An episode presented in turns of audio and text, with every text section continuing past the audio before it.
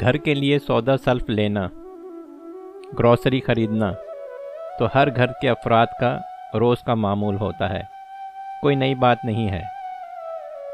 لیکن کبھی کبھی کوئی ایسا واقعہ ہو جاتا ہے یا کوئی ایسی حرکت یا چیز سامنے آتی ہے کہ جس کے بارے میں کبھی پہلے اس زاویے سے سوچا ہی نہیں ہوتا۔ میں ایک پرائیویٹ کمپنی میں جاب کرتا ہوں اور عموماً چھٹی والے دن ہی پورے ہفتے کی گروسری کی شاپنگ کر لیتا ہوں۔ کیونکہ پھر ہفتے کے باقی دن تو بس آفس سے گھر اور گھر سے آفس کے علاوہ کہیں جانے کا وقت ہی نہیں ملتا۔ ایک دن میرے ساتھ ایک ایسا عجیب واقعہ ہوا کہ جس کو میں نے پہلے کبھی محسوس ہی نہیں کیا تھا۔ اور اس واقعے نے مجھے اصل میں جھنجھوڑ کر رکھ دیا۔ بظاہر تو وہ ایک عام سی بات تھی۔ اور آپ نے بھی اس بات کا تجربہ ہزار بار کیا ہوگا۔ مگر کبھی آپ نے اس واقعے کو اس انداز سے نہیں لیا ہوگا جس انداز اور جس زاویے سے میں نے محسوس کیا۔ بات دراصل یہ ہے کہ ایک دن بیگم کی دی ہوئی ہفتے بھر کی لمبی لسٹ کے مطابق میں گروسری خرید رہا تھا۔ باقی تو سب خرید لیا تھا۔ بس آخر میں چکن لینا رہ گیا تھا۔ میرا یہ طریقہ ہوتا ہے کہ مختلف دکانوں اور اسٹوروں سے لسٹ کے مطابق اشیاء خریدتا رہتا ہوں اور آہستہ آہستہ گاڑی میں لا لا کر رکھتا رہتا ہوں۔ اس دن میں نے آخری چکر لگایا اور لسٹ کو ایک بار پھر اوپر سے نیچے تک دیکھا۔ سب کچھ لسٹ کے مطابق لے چکا تھا۔ بس اب آخر میں چکن لینا رہ گیا تھا۔ میں نے گاڑی لاک کی اور چکن لینے کے لیے دکان پر گیا۔ مجھ سے پہلے بھی کچھ لوگ کھڑے تھے، اس لیے میں خاموشی سے اپنی باری آنے تک انتظار کرتا رہا۔ لیکن اس انتظار نے مجھے بہت بڑا سبق سکھایا۔ پھر کچھ ایسا ہوا کہ جس کو دیکھ کر میں بہت سنجیدگی سے کچھ سوچنے پر مجبور ہو گیا۔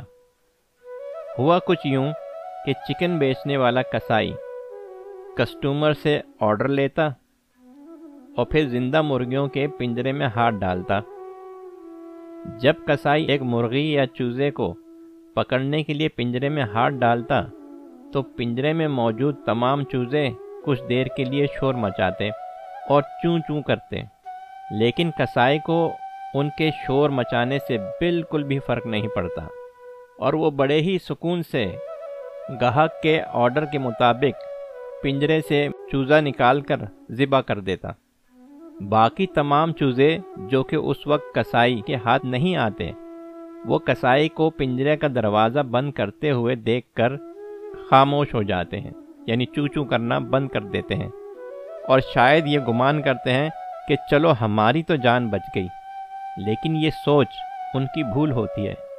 کیونکہ کسائی ایک کسٹمر کو فارغ کرنے کے بعد دوسرے کسٹمر کا آرڈر لیتا ہے اور کچھ ہی دیر بعد دوبارہ پنجرے کا دروازہ کھول کر کسٹمر کی خواہش کے مطابق ایک دوسرے چوزے کو پکڑنے کے لیے پنجرے میں ہاتھ ڈالتا ہے اور دوبارہ تمام چوزے کسائی کے خوف سے شور مچانے لگ جاتے ہیں اور زور زور سے چون چون کرتے ہیں۔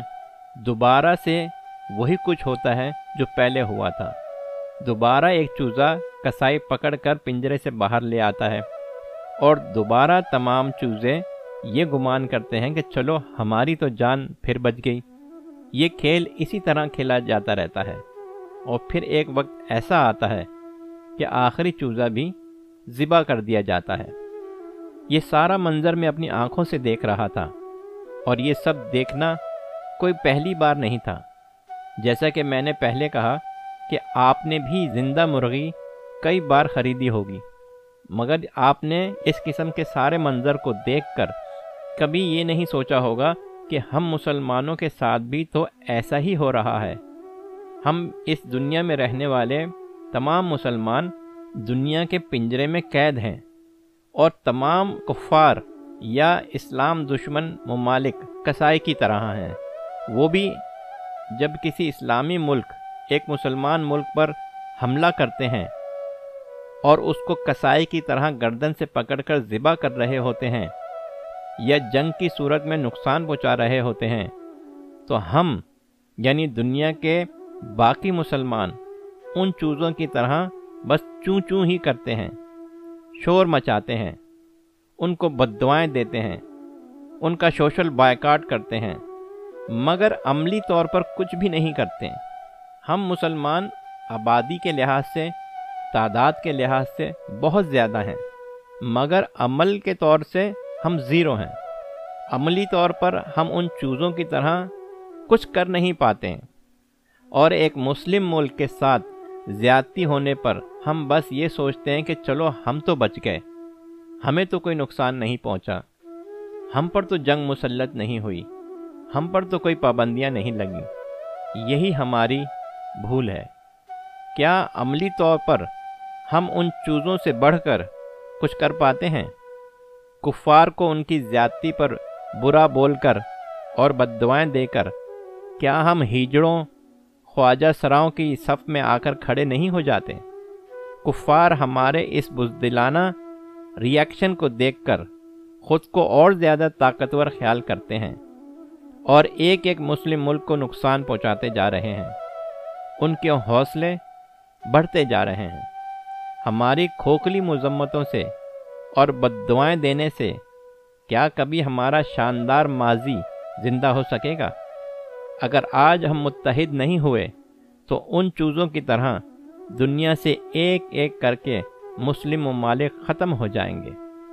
ہم سے پہلے جن مسلم ممالک کو نقصان پہنچا، جیسے کہ شام، فلسطین، عراق، افغانستان، بوسنیا لبنان کسوو اور یمن وغیرہ ان چوزوں کی طرح تھے جن کی حمایت میں پنجرے میں موجود باقی چوزوں کی طرح ہم نے چونچو تو بہت کی، مگر عملی طور پر کچھ نہیں کیا یا وہ کچھ نہیں کیا جو ہم کو واقعی کرنا چاہیے تھا۔ وقت آ گیا ہے کہ ہم ہوش کے ناخن لیں۔ عملی طور پر متحد ہو کر کفار کو بتائیں کہ ہمارا ماضی ہی شاندار نہیں تھا، بلکہ ہمارا آج اور مستقبل بھی شاندار ہے اور شاندار رہے گا۔